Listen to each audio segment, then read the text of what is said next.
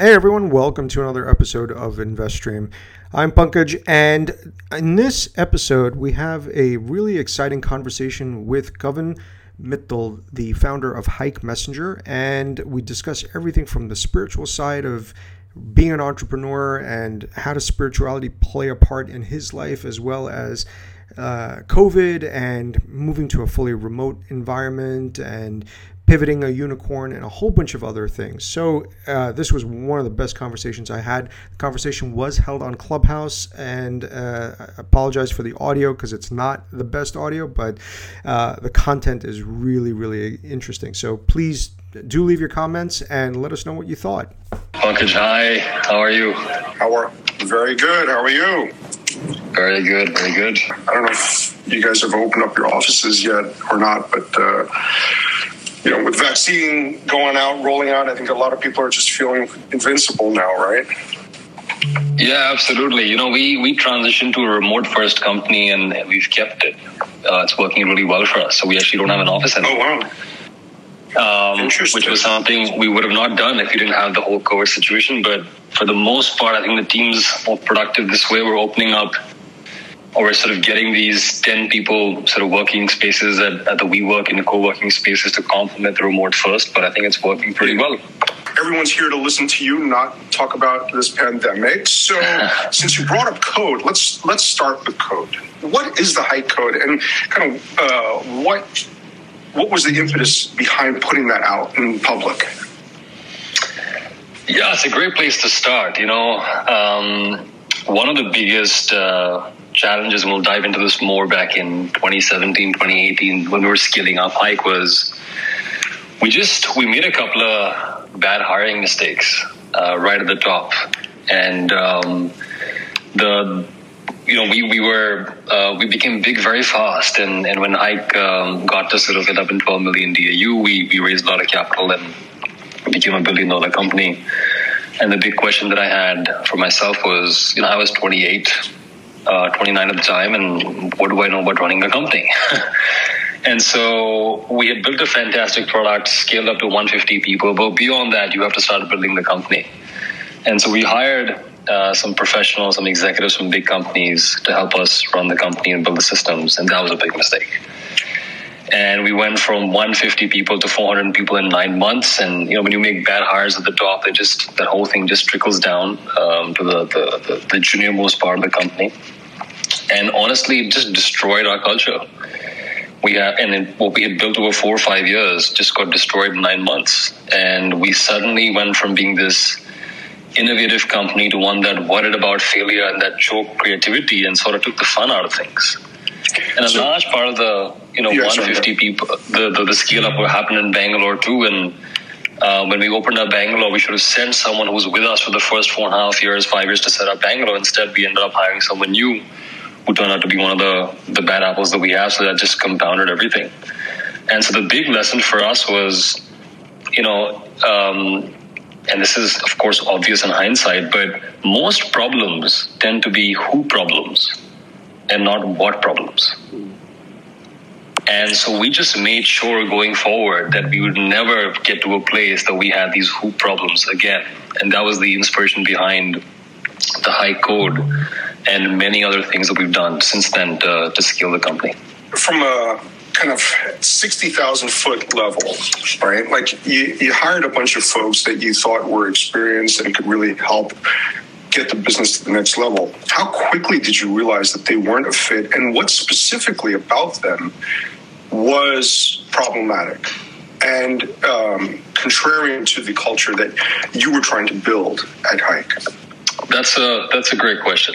Um, it was different for different people. I feel like for one, it was about a year and three months. For one, it was six months, and you know we learned. So the first one was about a year, three months. The next one was you know nine months. The next one was six months.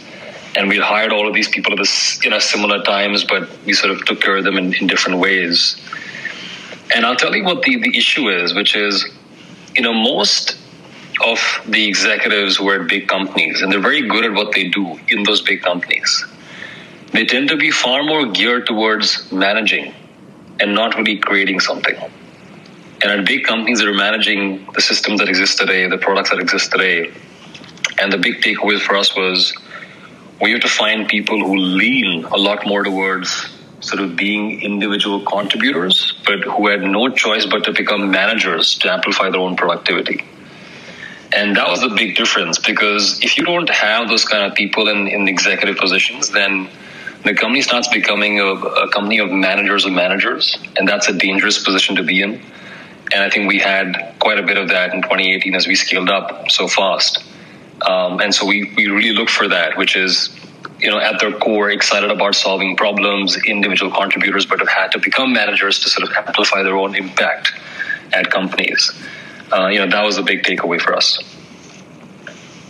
So you know, we're going to jump all over the place here, but you know, I think this is a really interesting thing talking about culture, and a lot of, especially in Indian startups, you, hear a lot of people mentioning it and talking about it, uh, but not really diving into what is that culture that you're trying to build, and how can you actually tell before you hire somebody whether they're a fit for your culture, uh, rather than you know finding out six or 15 months into the uh, process.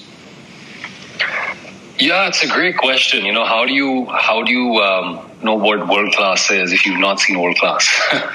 That's the question people ask. And uh, you know, we had a couple of pretty strong advisors, but um, and all these folks actually you know ran through them by interviews, but still they turned out to be um, not right fits for us because I think every culture is unique. And the most important thing in the hiring process is, I think, with these guys having relatively small percentages of ownership and some of your early investors having large percentages of ownership. While all of this is happening and you know there's lots of shifts occurring, um, how are the investors and how are they behaving? How are you uh, handling them? And what's that process like? Right? There's, there's so many founders here that probably are curious. Like, okay, are your investors supporting you? Are they not? And you don't have to name names, but I'm, I'm, I'm curious. Like, how tense did it get? Um, with your investors during this time, and how supportive were they?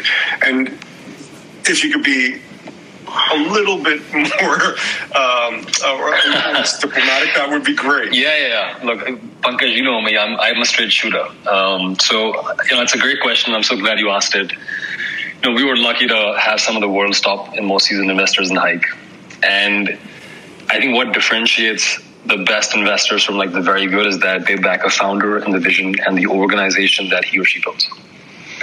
And we were, you know, I, I personally, since I'm a single founder, um, I was very fortunate to have you know Tiger, Tencent, SoftBank, and uh, on board. And these guys, you know, they make so many investments that they understand that things change quite fast in our space. And sometimes things don't work out, and sometimes people have to pivot. It's all part of the adventure of building something new. And I know situations where um, in you know when things are not going well, investors are trying to take over the company. Fortunately, that never happened with us because we had one principle that we stuck by throughout from start to finish, or started today, which is we're just so transparent and authentic inside the company, including with our investors. Because we see investors as a part of our team, not this sort of you know bunch of people to sort of you know showcase that we're doing extremely well. And Pankaj, it also saves a lot of time and energy because you're not managing perception. So we've just been, you know, radically transparent and authentic and talked about all the things we're doing. And they've been very appreciative about that, even till today. And that's why there's a very deep trust between us and our investors because they know we're not bullshitting them. And we tell it like it is. And so that's worked out really well for us. I think it's a combination of having some of the best, you know, investors on board that are backing founders and just being absolutely radically transparent and authentic and saying, here's where we are, here are the issues, here's what's going well, and just keeping them in the loop. And we had the additional challenge, by the way, that uh, you know the representatives at Tencent changed, the representative at SoftBank changed, and we had to sort of bring them up to speed again and again. It's definitely like a full time job, you know, sort of uh, managing investors. So, so uh, let's touch on that a little bit. Like, you know, you, you spent years building relationships with representatives from some of these investors, like, you know, Lee left Tiger um, as well, right? Like, how does how did that change the dynamic, and how much uh, effort did you have to put into building new relationships with these representatives? And, you know, what were some of the things that you had to do to kind of speed up that process, if you could have? Yeah, I think it was one of the most challenging things, honestly, which was, you know, when, when a rep sort of leaves the firm, the person who's invested in your company, that relationship actually is more with the rep than the firm. And when you're going through this sort of up and down time and you're proving the business, it becomes even more difficult. And I feel like um, it was just about ensuring that we had a cadence where we were sending data and sending all our material to the people and just being open. The questions being asked. And so we kept that cadence going uh, despite sort of all the transitions that we're doing. And some of our board updates just looked like, hey guys, we're making a transition. and it was awful. You know, as a company, you want to be talking about metrics and the business and so on and so forth. But we, we did it because I feel like that's the best way to sort of, you know, build trust with people. And um, so we had to invest more time. We had to sort of, you know, keep the cadence going. Uh, we could have very easily said, you know what, we're just going to stop sort of talking about what we're doing for the next six months, but we never did that. We just kept everything transparent and, uh, and, and, authentic. And what's good about that is, you know, some of the new reps also they, they like the company, they like um, you know our team, and, and they're betting for us. And that's a that's a nice place to be. So, I think being transparent and authentic is just um, it's underrated, uh, especially when it comes to investor relationships. So, what, what's the advice you would give to a founder that's in a similar situation, but the new representative isn't necessarily um, super excited about the company and the direction that you're taking? Like, how would you handle that? Yeah, we had one of those. um, okay, now we get to the fun stuff. Oh, you asked the right question, Pankaj. we we had one of those, and um, we spent a lot of time with that person. And after a certain point, you just have to accept that you will have one of those. And um, here's the thing, though. Here's the thing. We we always fell back to if the metrics are looking good, no one's going to have a problem. If the metrics are not looking good, everybody's going to have a problem, and especially the person who's not bought in. And so we just had this maniacal mentality of getting back to growth as quickly as possible so that it becomes a lot easier. Because look, you know this, growth solves all problems. So that's the attitude that we had and the approach that we had towards sort of, uh, you know, that person, which is just to get back to growth as quickly as possible. Honestly, that's it. yeah. So speaking of growth, I mean, here you know we're talking about 2016. Now, uh, five years later, uh, you found some problems, you found some successes, um, but eventually you decided to shut down Hike Messenger, right? As a founder, and as somebody who's you know started with this, how do you feel about you know sunsetting uh, a product that you and your team conceptualized and started and worked with and built for so long?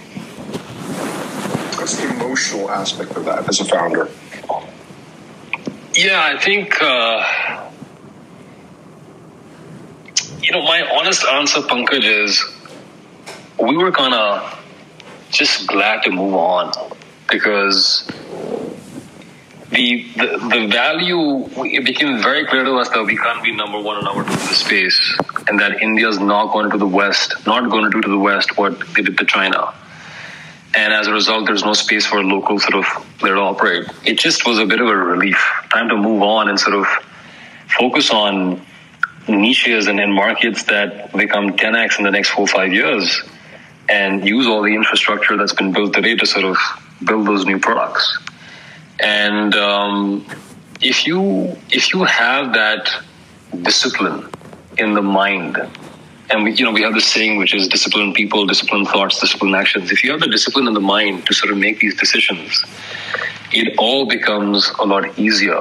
And I think the way to sort of build that discipline is to keep zooming out all the time and understand the purpose of why we do what we do. Because you know, somebody asked me, you know, um, and you know, what was sort of the, the, the challenges in, in keeping Hike alive?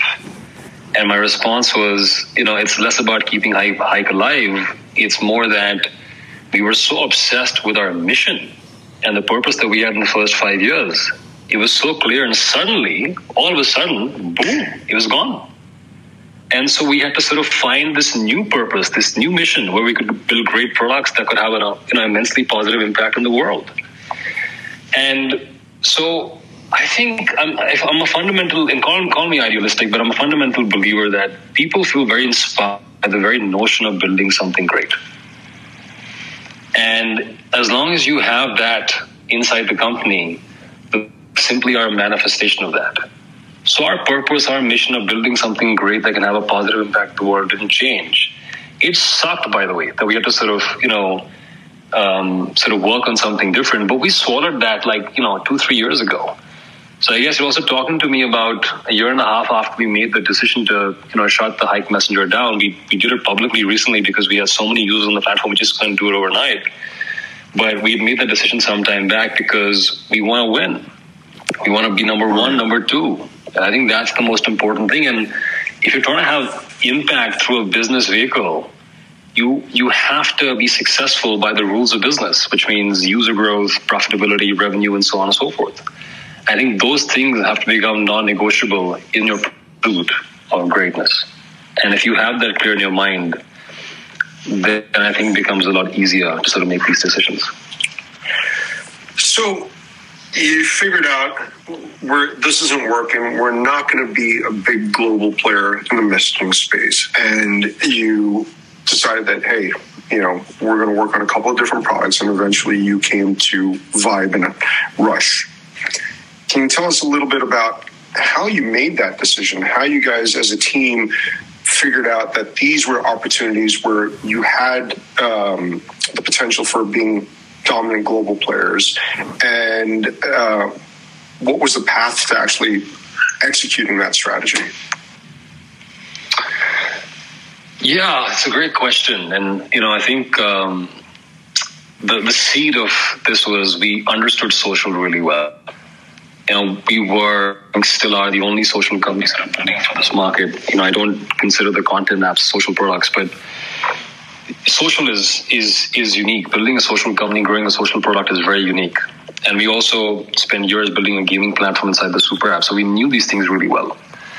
And um, we were also very excited about having um, uh, impact through these spaces. It matches our DNA as a company really well. So first was, you know, what are we passionate about? Uh, that was very, very important because when you're passionate about something, it's it's easy to get obsessed about something, and then it's you know work becomes pleasure. Second was, you know, what could we be the best at, and that was very, very important.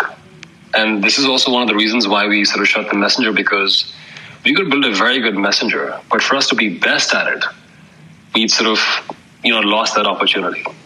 And so it'd be very, very important for us to sort of dive into something where we believe we could channel our, our skills to build something unique. And third is the business model has to make sense. And our and our thinking on the business model was different from the, the first phase of Hike, which was let's go build a massive scale. Then we'll monetize on a payments platform, ad platform, so on and so forth. But because payments have become seamless today, technology has evolved so much, you can start experimenting with the business model today itself. Which by the way, we're doing both on Rush and Vibe. So this was the, the, the three intersecting circles that we sort of used to make the decision. And then if an opportunity or an idea didn't fit inside the intersection of these three circles, no matter how sexy the opportunity might be, we just simply discarded it. And through looking at our data, through seeing why people used Hike, some of the experiments we've done on the platform, it became very clear to us that there's a very large challenge, not just in India, but globally, for people to make new friends and in India, the challenge is much, much bigger because infrastructure is poor offline. The market is highly conservative, um, and thus it's difficult for people to interact offline, especially in tier one cities and beyond. And it's no surprise, by the way, as a result, that people use 15 gigs of data a month on their phones because the phone has become an escape from reality. And the internet has a habit of disrupting, by the way, behaviors. We've seen this, right? And we really believe the behavior that's getting disrupted right now and will do in the future, the big one is going to be not necessarily the dating category, but the make new friends category.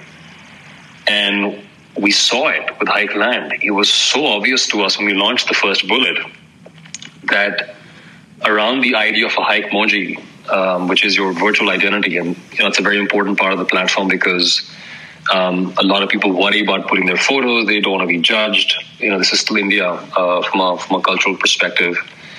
We were seeing thirty thousand matches happen per month in the first three to four months after launching Hike and we had a couple of thousand people paying us a couple of dollars a month to sort of buy some superpowers on the platform to stand out and so on and so forth. Wow. And once we hit that bullet, it became very clear to us that holy shit, like this is this is this could be big. But we have this restriction that um, we you know the Land was still launched inside a sticker chat, so people still perceived the whole thing as a messaging app. And so we had to take it out, and that was a bit of a painful thing to do, but we had to do it, and we had to sort of change the name from Hike to something else because you know Hike is a very successful app. So people have this idea that Hike's a messaging app. Anything Hike is a messaging app. So we changed it to Vibe by Hike, which is now the Hikeland dream come to life in a new application. And the simple dream state for Vibe is a magical and safe place to hang out online where people can make friends and be their funnest and most expressive self. And the Hike emojis at the center of the, all of that stuff that we're doing. And by the way, we launched Hike emoji back in 2019 um, we launched Hike in 2020. We've just been iterating, evolving, firing bullets. Metrics are looking better and better and better. And suddenly we're like, you know what? We're very confident about this. Can we go fire a bazooka? And I think Vibe is sort of that first essence of the bazooka that we're firing because we're so excited about the market. And, you know, we have this saying, which is, I think it's, I don't know if it's Marc Andreessen who said this or somebody else, but if you find, if you have a great team that's pointing at a poor market, the team loses if you have an awful team pointing at a great market, market wins. But if you have a fantastic team pointing at the, the bright market, the team wins. And I feel like on Vibe, we finally have what I call team market fit. I feel like we are the right people to build that product because we've we understand the pulse of the, the youth in India really well. Plus, we're very creative and innovative as a company.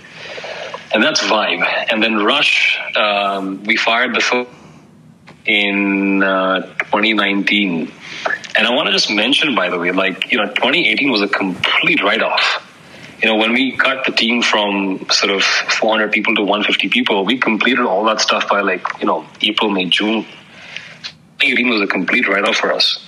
Wow. And in 2019, we invested in Winzo, which is the bullet that we took because we were very curious about the gaming space, but we also saw that this real money games a scale business model was working in India because payments had become skills.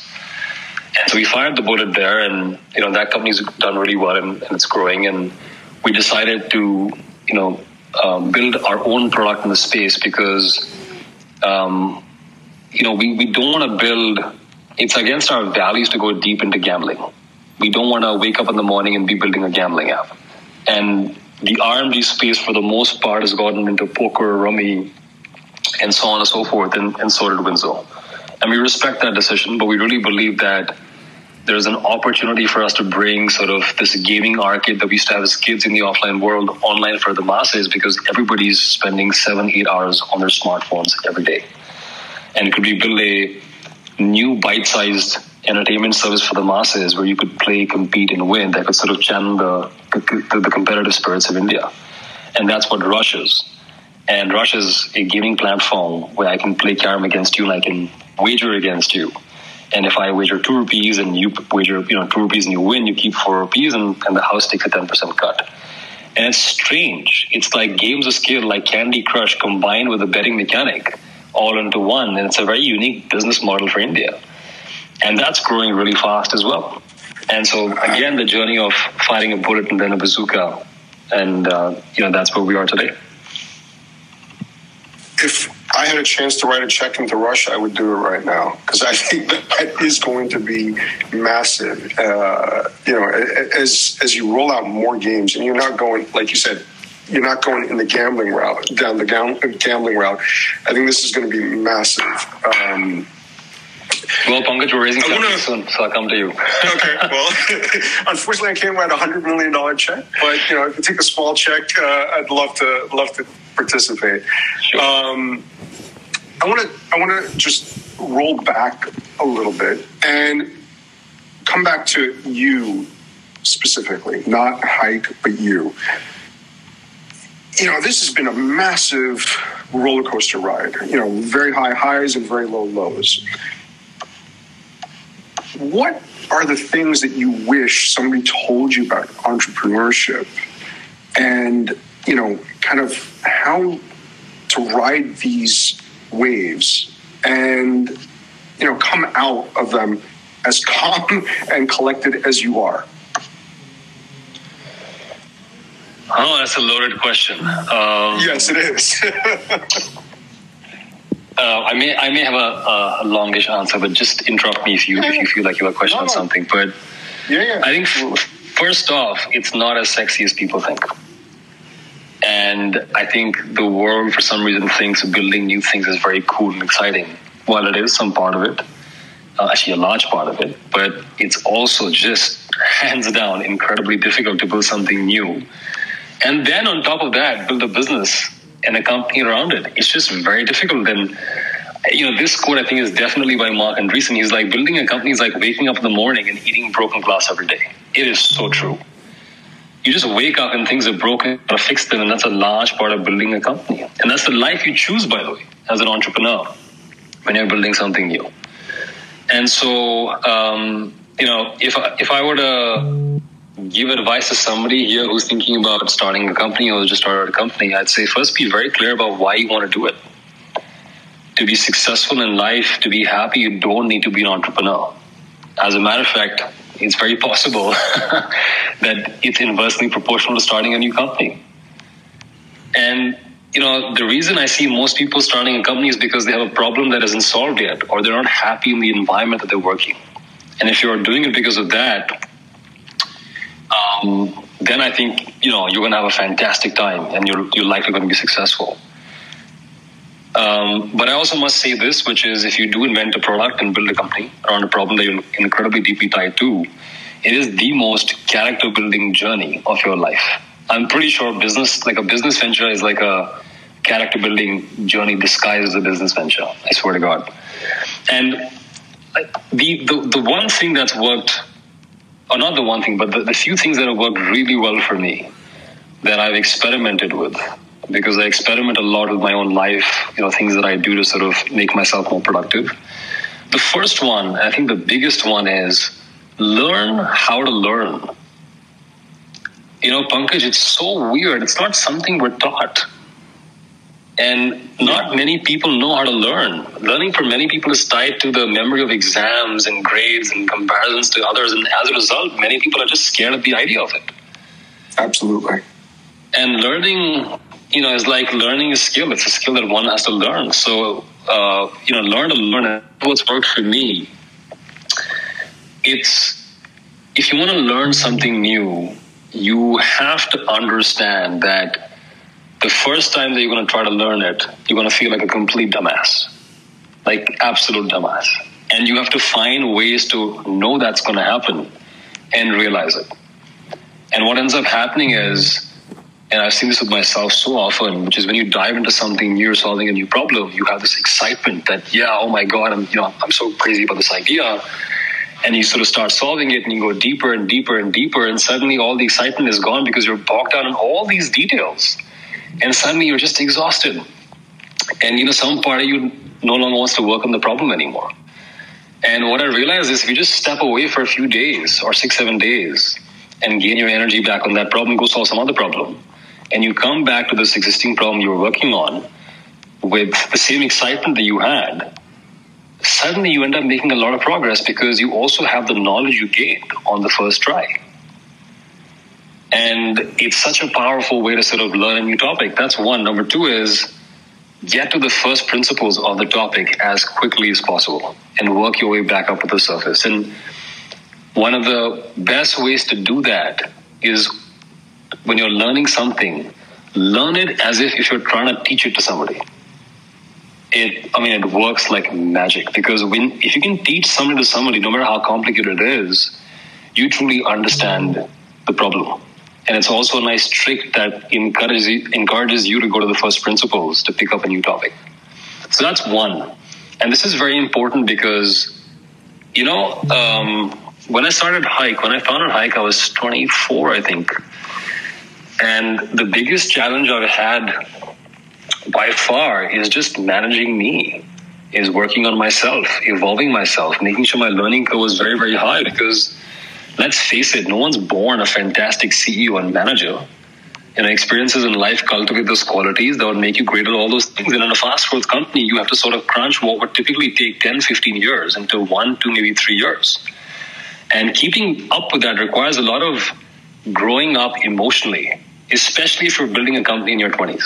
You know, every six months you have a different job and you have to scale up really fast. So you have to really learn to learn. And I think that's a very, very important uh, trait and skill set if you're building anything new. Um, second thing I'd say is uh, this has worked for me, and, and I've had this from a very early age, is simplify your life you know, as a society, we're so encouraged to have an ever increasing desire for things, more possessions, more everything. And it's kind of absurd because the more you own, uh, the more you own, the more problems you have. You got to spend time, energy, money maintaining all those things. It sort of increases the operational cost of your life. And it ends up tying you down. You no longer have the freedom that you thought you do because you sort of become a passenger to life tied by all these things that you have in your life and do the opposite. You know, subtract from your life, keep your life simple, keep the operating costs of your life low, because then you can take more risk, especially if you're young. Own less stuff, lease rent when you can, and it gives you the freedom and it allows you to figure out life on your terms. I see a lot of people, um, you know, in the quest to own more, um, become a trap to all these things that they never actually wanted.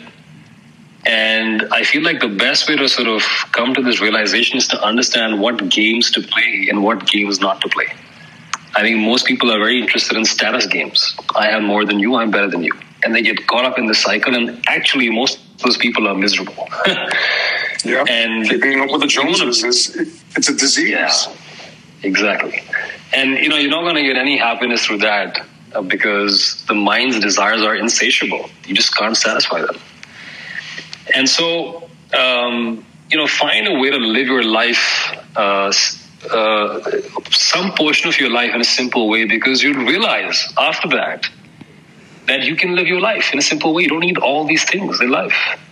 And most importantly, it keeps your operational costs low, which means that you can take more risk and do more things because you're not tied down to all these things that people sort of encourage you to chase after. I would say number three is you know, find time for quiet and solitude. This is one thing that, unfortunately, today's modern world um, makes it very difficult to do. Spend more time with your thoughts, understand them, understand why they are the way they are, explore who you are. Then you can start working on your mind. You can remove things that are holding you back, double down on things that are your strengths, and you sort of then come to this realization that you know life is 10% what happens to you and 90% how you react to it I feel like many people have the opposite. They're they're a victim to life. But if you spend enough time with yourself, you start realizing that you're not imprisoned by your circumstances, you're not imprisoned by your setbacks.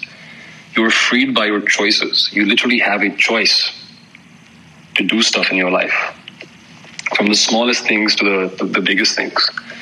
And anyone who enjoys solitude is definitely an unstoppable force in this world because you really get to understand sort of who you are. The fourth thing, um, I think equally important, is build habits for high energy. Building something new is it just it's such an energy drainer. You know, it sucks a lot of energy out of you.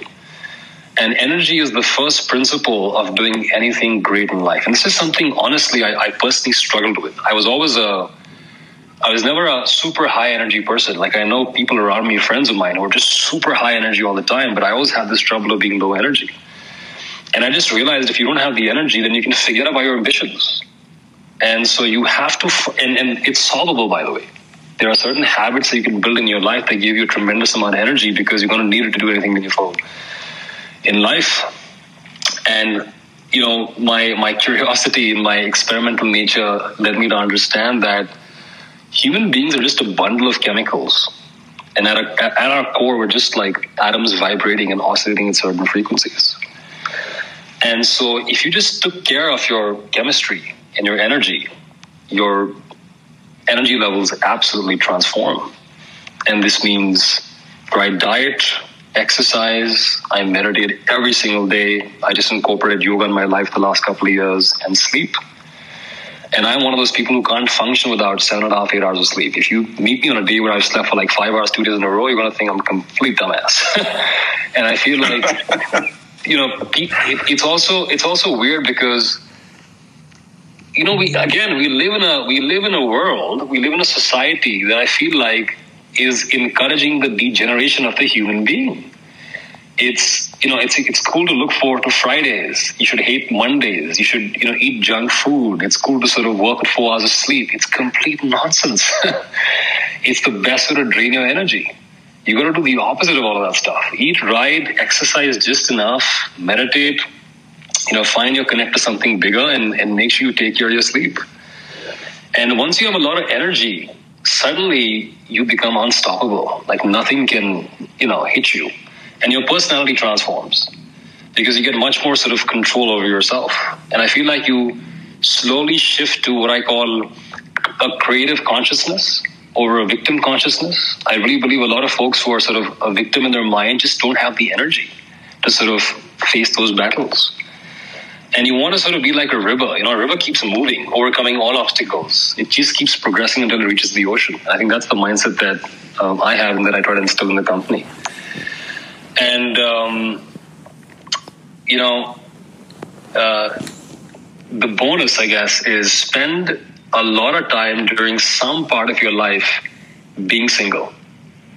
I think it's so important. Find out who you are outside of somebody else into a relationship because they're lonely, not realizing that conquering that idea of loneliness is not just the key to your happiness, but also unlocking your true potential. And I've come to conclude that lonely people are people who just don't enjoy their own company. And you, you know, you have to turn that around. You have to find out who you are and learn to enjoy the, the, the person's company who you are. And it also helps, by the way, simplify your life um, being single also, by the way, is a very it's very light on on costs. it becomes a lot easier. You can simplify your life and have less possessions. And it also lets you dive deeper into your personality, learn how to learn. It lets you find more time for solitude. And I feel like spending a couple of years at least being single and sort of diving deep into yourself is something that everyone should do because, you know, wouldn't it be amazing if you had a good sense of who you were in your 20s? Because if you did, you know exactly what you want to pursue in life. And more importantly, the next 40, 50, 60 years of your life would be so much more productive because you're chasing after things that you really believe you truly want. Absolutely. And, you know, last thing I'd mention, and, uh, you know, this this point is a deep point, but and I think we can dedicate a whole Clubhouse session to it. But I'll try to summarize it, which is, you know, I through my process, I, I was studying the mind, philosophy, Western philosophy, Eastern philosophy, and I discovered ancient Hindu philosophy, which is the Vedas, the Upanishads, the Gita, and my God, like I don't know why we don't teach the children in this country all this stuff. And you know, most people think that we're human beings having a human experience. And there are some people who think we are human beings having a spiritual experience. And I thought that was it. I thought we're human beings and, you know, there's a higher power and we're all sort of connected towards it. But just through my journey, I've realized that actually we're most likely spiritual beings that are incarnating, incarnating into a human form, having a human experience. Now, just run with that for a second. You're not human beings having a spiritual experience, you're spiritual beings incarnating into human form, having a human experience. Suddenly the perspective shifts a little bit. Because if you think you're a human being, you believe you are your body, your mind, your intellect. You start to identify uh, with these three things, and this is how we're taught to sort of grow up. And what ends up happening is because you identify with these three things, you become very sensitive to the body, mind, and intellect. And as a result, people become very insecure about these three things. I don't want to feel smart. I don't want to feel dumb. I'm too emotional. I'm too fat. I'm too thin. Like people become very insecure about these things. And that comes, by the way, in the way of growth because I think the biggest thing that comes in the way of people's growth is worried about what other people are going to think of you. But you know, let's flip that. If you're not the human form, but you're a spirit incarnating into human form, you're not the body, you're not the mind, and you're not the intellect. The human form is just a vessel. It's uh, the body, mind, intellect are tools to use to make our way in the material world. So, if you shift your identity from the human form to the spirit, and then view your body, mind, intellect as tools you can use to sort of do what you want to do, carve your destiny out in this material world, you end up getting into a situation where you your your knowledge, your perspective changes, so you start mastering your tools and don't let the tools master you. And um, you know what the engineer is to a car, the spirit is to human form. And I feel like just having this perspective has changed everything for me, which is why you see me so calm, which is why you see me, you know, just we'll figure it out because we, at the end of the day, you you have to ask why we're all here. You know, if you're truly a, a spiritual being incarnating into human form, what the hell are you doing here on this planet? You know, why did we come here? And I have two answers throughout my reflections and meditation. One is, know, I think one is to experience three dimensional reality. It's very possible you can experience things like love, hate, anger in spiritual form. It, it's possible, possibly not. But I think the bigger reason is to evolve your spirit. You are here in the constraints of three dimensional reality to evolve your spirit because the best way to evolve something is to have their is to have your backs pushed up against the wall. And so that's the core purpose of life, of this life. Um, you know, how can you ensure that through everything that you do, this remains the core sort of central point, whether it's building a company, whether it's sort of, you know, you know, bringing kids into the world and, and so on and so forth. And then how can you also have that impact on people's lives? And this ties back to the purpose of Hike, which is can we do things that positively positively impact people so that you know, their consciousness can move forward too? Because at the end of the day, um, you know that is our purpose of life, and also at the same time be successful, wildly successful materially, because we also are here to enjoy the material world too, but not be attached to all that stuff, but sort of use it as a conduit to just do more good in this world. So you know that's the blueprint of my mind these days and i, I hope that was useful dude that was incredible. And i'm like completely mind blown right now. And i'm sure there's a lot of people i, I, I can see one or two people in the audience for sure that are going to try and uh, ping you and say hey could we do a session on all of this alone?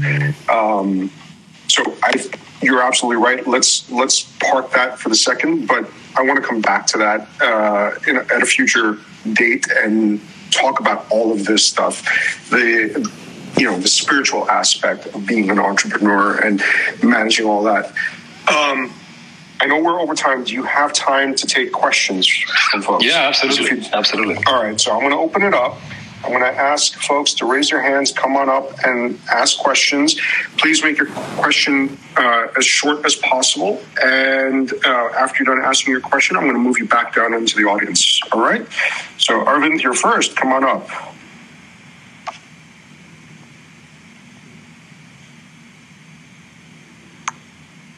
Hi, Arvind. Hello. Yeah, hi, hi, Kavin. It was really, you know, nice listening to what you had to say. Uh, a lot of uh, interesting stuff. I mean, my question to you is like, um, I mean, a lot of challenges is, I mean, like I've seen Hike, you know, uh, see its uh, ups and downs like recently, and I just want to like get your input saying, how would you recommend like you know an entrepreneur who's going through a lot of struggles to like get through uh, times? Um, well, I, I, hope I answered that in, in some way uh, in the last sort of 15, 20 minutes. But if there's something more specifically um, that you think I can help with, I'm happy to answer that question. I'm sorry, I just dropped uh, dropped off and joined in towards the end again. But hey, no worries. I was saying, is there anything anything specific that uh, you know you're looking for some some guidance on? Oh yeah, I mean, like one more thing. What I would say is, I was just listening to you talking about uh, the whole meditation thing, and um, sometimes things get very um, hard and stressful right at work. So, how would you recommend on that angle? Like, I mean, kind of like imparting it out on your uh, colleagues as such. How would you do that? Like, do you do that at a Hike with everyone? Uh, no, no. That's that's a part of uh, growing as a leader, um, and that needs investment in time. I think one thing I mentioned was you you have to do a lot of growing up emotionally if you want to become a leader. Um, because a leader's job is not to be liked. A leader's job is to sort of get the best out of people and deliver results on behalf of the company. And oftentimes that means you're not going to be liked as a, as a leader. And so I think one is that realization. And second is just getting to a place where you have an ample amount of energy, you as a person. Because once you have an ample amount of energy, you end up becoming a more a lot more self-aware about your actions, your thoughts, and not just retrospectively, like reflecting on the day, but during a conversation with people, during a meeting, you become a lot more self-aware. And this is just the journey of building yourself up as a leader, which also, by the way, is just becoming a better human being, um, un- unlocking you know, your potential a lot more. And what's worked really well for me, by the way, is just cultivating all these habits in my life that are high energy habits. You know, right exercise, right diet, meditation in the morning for at least 45 minutes every day, a little bit of yoga every day, you know, working out uh, two, three times a week, and just making sure my sleep's on track. And so, um, you know, and it sounds very basic, honestly, but it's the key to unlocking sort of all the things you're talking about and, and rising above them. Because, look, at the end of the day, stress is simply a thought in your mind that's caused you anger. And the question you have to ask is, why do you relate to the thought in a way that's causing you anger? Nothing should cause you anger. And every uh, tough situation must be seen as a way to raise your game. So if something you know bothers you, you have to ask why and get to a place where if it happens again, it doesn't bother you. And you can do all these things by having a high energy lifestyle and evolving your um, yourself. Kitika, you have a question for Kavin? Uh, yeah. Hi, Pankaj. Thank you so much. Um, so, Kavin, first of all, thank you so much. It was an amazing experience listening to you.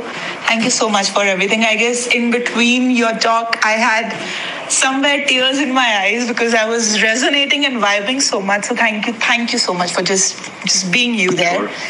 Um, and my question, Kavin, would be that you mentioned that social and gaming are two pillars, and uh, now Vibe and Rush are coming forward.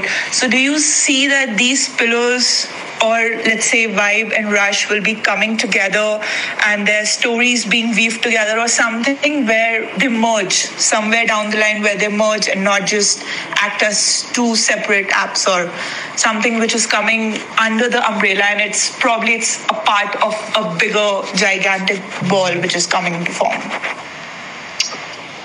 Thanks for that uh, question. Um, no, we, we're, we're, we believe super apps are the thing of the past. So we, we believe that multiple applications are the best way to serve the market because of one simple reason, which is um, customers want simple things. You know, an app should have one job to be done, as we call it. We use the job to be done framework at Hike. And Vibe has a very different job to be done from Rush. And actually, the overlap in the user bases is quite minuscule. Um, but we believe we can have a positive impact on through both those the those products and and you know be the best and, and innovate and also build a fantastic business too. So Hike and uh, Vibe by Hike and Rush by Hike are, are two separate products, but we have a you know common uh, we have some we have a few things that are common about both those uh, products. Uh, and the big one is the Hikemoji, which is the identity. It's your identity in Vibe, and it's a, your identity in Rush as well. So we have common sort of aspects of both the products, but they're different, solving different jobs to be done. Hey KBM, what's up? Um, I was with with Hike for, for some time, for about a year and a uh, but uh, I left Hike uh, right before uh, you know the whole um, change in administration and so on, people leaving happened. So just want to ask, how did you how did you manage the morale of the team? I mean, uh, you had to let go like you know 250 odd people.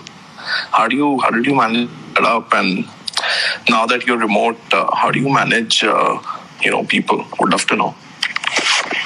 Yeah, it's a great question. And hey, man, been a long time. um, the the the the, the way to do it is uh, the, I'll answer the first question first, which is cut once. Don't cut more than once. Just do the whole thing in one sweep. If you have to make a change to the org and cut the team, you can't do it in drips. You just got to cut it once and tell the team that this is it. And the second is everybody who's left, get them involved in the process of helping rebuilding. And the Hike code is you know, it may be a document that's written by a few of us, but it imbibes the values of those people that were there at Hike, those 120 people. And they feel part of the, the, the mission, part of the culture. I think that's very, very important. Um, third is you, like I said, which is it's not that we didn't want to do great things, we wanted to, but we stumbled along the way. And we just had to remind people that we're still on this path to achieving something great. And um, would they want to join us on the journey or not? So being very upfront. So that's one. Second is on remote. You know, um, as a culture, and you know, you would have seen this in Hike from when you were there too. We've always had the tools to make people productive. We focused a, a lot of time and energy on making people productive very early on. And that investment has worked tenfold for us in a remote environment because we have all the tools for design, for you know, engineering, all those things that come extremely well together. Um, and we also invest a lot in, um, you know, we're very transparent. So all hands once a month, you remember that. TGIFs every two weeks on in Q and A's, completely transparent. People can ask us anything. Demo days every two weeks, and uh, we also have something called Office Vibe. That's a tool that we use to sort of get employees' inputs to make sure that the pulse of the company is understood. And having all these online sessions with people, we are starting to explore as the vaccine comes out, and you know the risk of COVID is less once uh, every two weeks, sort of people gathering in person and working. And so while we aim to be remote first, we also are going to experiment with that second leg uh, of you know in person working too. Hey, uh, thank you. Uh, Kavin, so first off, I love nothing more than social and gaming apps. So I'd love to see the two new Hike apps really succeed. Uh, but my question is, I have a hypothesis that is in India, um, the population mostly gravitates to whichever is the best social app of the world. So it might be Instagram, it might be Facebook, it might be YouTube in some ways. So, what makes you think that uh, these apps, if built purely for India, have a chance? Why not just do it for the world and take uh, and place the bets over there? We never said we're not building for the world. it's uh, it's India first, and because the market is very big but you're spot on, which is if you're building for India, you've got to have a sense that you're building for the world. And we definitely keep that in mind, which, by the way, means that you could differentiate not just an, an India level, but at a global level. So I'm totally with you on that. And I think that's the right hypothesis, by the way. You know, I fear that once my work life goes back into uh, fully back into the office or, you know, working in office and remote, I'm worried that I'm going to lose that discipline that I've built because you know now I have a bit more time to to put these things into practice. I won't be commuting and I won't be just be distracted by people. You know, I've really enjoyed not being distracted by people.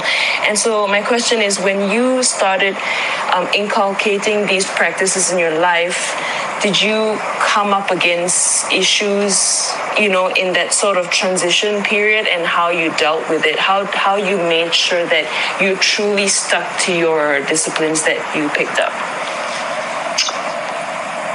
Yeah i think um, it's a good question and thank you for asking that. Um, the uh, let me let me. I think on the on the remote side, there are pe- there are always sort of people on on the extreme. Some people are extroverted and love the in person working. Some people are more introverted and love time with themselves. I am, by the way, just I lean much more towards introverted than extroverted. So I totally understand what you're saying. But I, I think once you realize that these things that you do in your life have a very positive impact, you find a way to make time Because honestly, you have 24 hours in the day, you sleep, let's say, seven, eight hours, you still have 16 hours. And I see a lot of people saying, hey, I don't have the time for this, this, this. I don't think that's true. I think it's people are not making the time for it.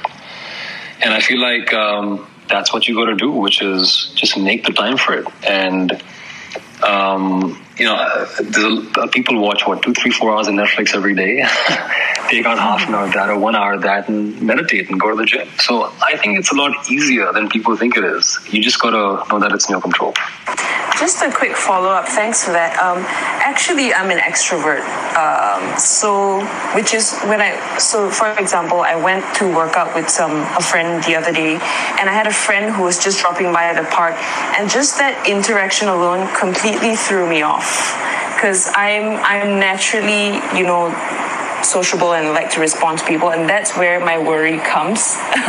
It's like because i feel like the external obligations really pull me um, and so that's why i'm worried but i suppose i'll have to figure out a way to center myself despite external circumstances. Absolutely. Yeah. Great. Thank, thank you, you so much. Thanks for the conversation. Thank you thanks uh, come in keeping uh, tabs on time. How much time do you have? Do you have time? You've got another three more. yeah, five, another five seven minutes. Yeah. Okay, great. So we'll go through these uh, questions as quickly as possible and then close it out. Manbir, welcome. You got a question for Kavin? Thank you, Pankaj. It's pouring out here in you know San Francisco, so it's good to join a hike virtually. So, so Kavin, I mean, honestly, dude, uh, I think. Uh, following you on Twitter, it's a different personality, and being uh, kind of being able to hear you out on uh, Clubhouse, you know, it's a totally different personality, to be honest. And this this side is definitely better. you know, it's more it's more kind of understanding how you are and the thought process. I think it's great, uh, Kavin. So thank you for first of all uh, kind of doing this, and Pankaj, thanks for thanks for hosting this. So Kavin, I think. Um, I mean, I'm also an ambivert when you say introvert and extrovert. I'm also kind of, I, I define it ambivert. But, uh, but one thing that I had to ask you, you know, the thought that you said that you have to be spiritual in what you're doing, you have to have that spiritual mindset because you're born in India, you've got so much of depth of, you know, cultures, religions.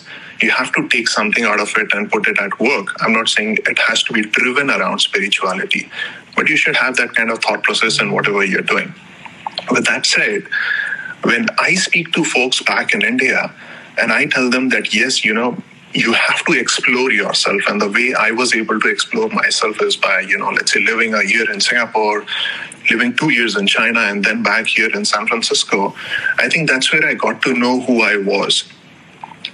But when I relate these things back to folks in India, they do not agree that yes this is what is the true definition of just kind of moving out and being alone doing your own stuff learning more about yourself but given you echo the same thoughts how do you handle a conversation when you're speaking to your friends or somebody like on this chat and people kind of come back and say that no this is not this is not relatable. Probably Kavin was fortunate because of his father's background. That's how people come back and tell me that you come from a business background and maybe you were fortunate to do that. But I don't think the people I've met on the journey traveling outside were all fortunate from a business background. They were just of the opinion that yes, we have to explore ourselves. How do you communicate that gap that people cannot see today to, you know, to relate to what your thought process is? I think the simple answer is you have to accept that everybody is on their own journey. And everybody is on their own sort of level of evolution, mentally, spiritually, emotionally. And uh, what's right or wrong, by the way, in human society is just relative. You know, what's true is true from one perspective. There are very few absolute truths. So, what I'm telling you is what's worked for me it's very possible it may not work for somebody else. Uh, as a matter of fact, I have a twin brother. He's a completely the opposite of me, by the way. So, you know, I'm talking about just what I think has worked for me and some of the reasons why. And it may work for some people and it may not work for some people. The whole idea is to figure out what you want for yourself. And that could be, and that will likely be very different for different people. Yeah. Hi, Kavin. Thanks a lot for doing this. And I absolutely loved what you spoke about in terms of um, the discipline that it takes to make a decision, um, however brutal it may be. My question is around how, um, you know, as somebody who's built a startup that's pivoted so frequently and thoughtfully, how did you find the circle or community of people that you constantly had conversations with? Um, and how did that evolve over the last eight years? Thank you. Yeah, I think uh, it was a mix of conversations. You'll always have the people who are supportive. You'll always have the people who are skeptical. Um, you'll always have the people who are um, just all kinds of people. And I feel like, um, you know, the company was in a holding pattern for a good 12 to 18 months. And that was frustrating for us. And the, the key goal was to just have the discipline to keep executing and and sort of going on this march that you just fire bullets and you learn and you get to a place where you can start firing some bazookas. And so, um, you know, I'm, I'm a big believer in frameworks. You know, I've got a bit of an engineering sort of uh, mindset, which is you build frameworks and you abide by those frameworks. And let's say something's not working in the framework, you zoom out, change the framework, and then again abide by the framework. So for us, it was always getting back to um, growth, getting back to a, a, clear direction, getting back to a fantastic culture. And I think those goals in my mind are very clear. And uh, my guess is if you if you talk to anybody who spoke to me the last 12 to 18 months, obsessively, I would have talked about nothing else. but my question is, as a founder, how do you make the journey fun? What's what's one advice you would give to founders that how do you make your entrepreneurial journey a fun journey and a memorable one? Work on something you're passionate about and also don't take life too seriously. And all that stuff becomes easier to do when you realize some of the deep spiritual stuff that I talked about. That at the end of the day, life is one big cosmic movie. and then everything becomes a lot easier. Uh, hi, Kavin. I just have a small question in the social space.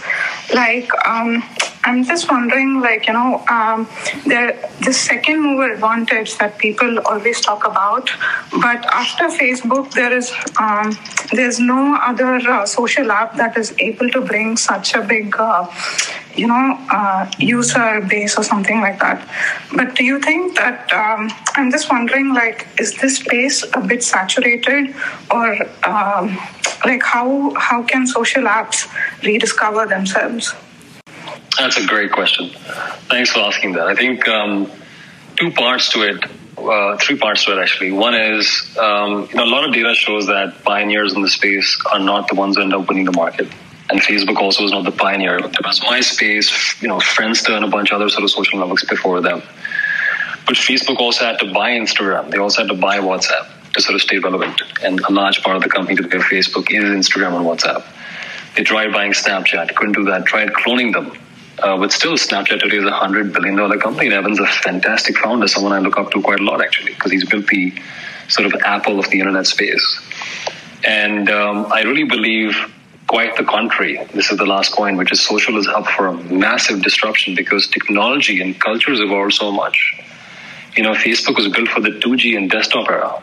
We now have 4, 4G. We have smartphones that can do God knows so many things. And as a result, you have all this technology to sort of solve the world's problems in very different ways. And look at Clubhouse, for example. This is a fantastic innovation by a brand new company that um, is building a brand new uh, product based on the fact that the adoption of AirPods has been fantastic and this audio culture is building. So, you know, technology is moving at such a rapid pace that there's so much room to innovate. And I think the markets have become so big. I think there are 4 billion people online now that even a small niche, like 10%, is like 400 million people. So the market is big, technology is evolving. Um, I think this is the best time to be building for social. I have a small follow up. Can I? Sure.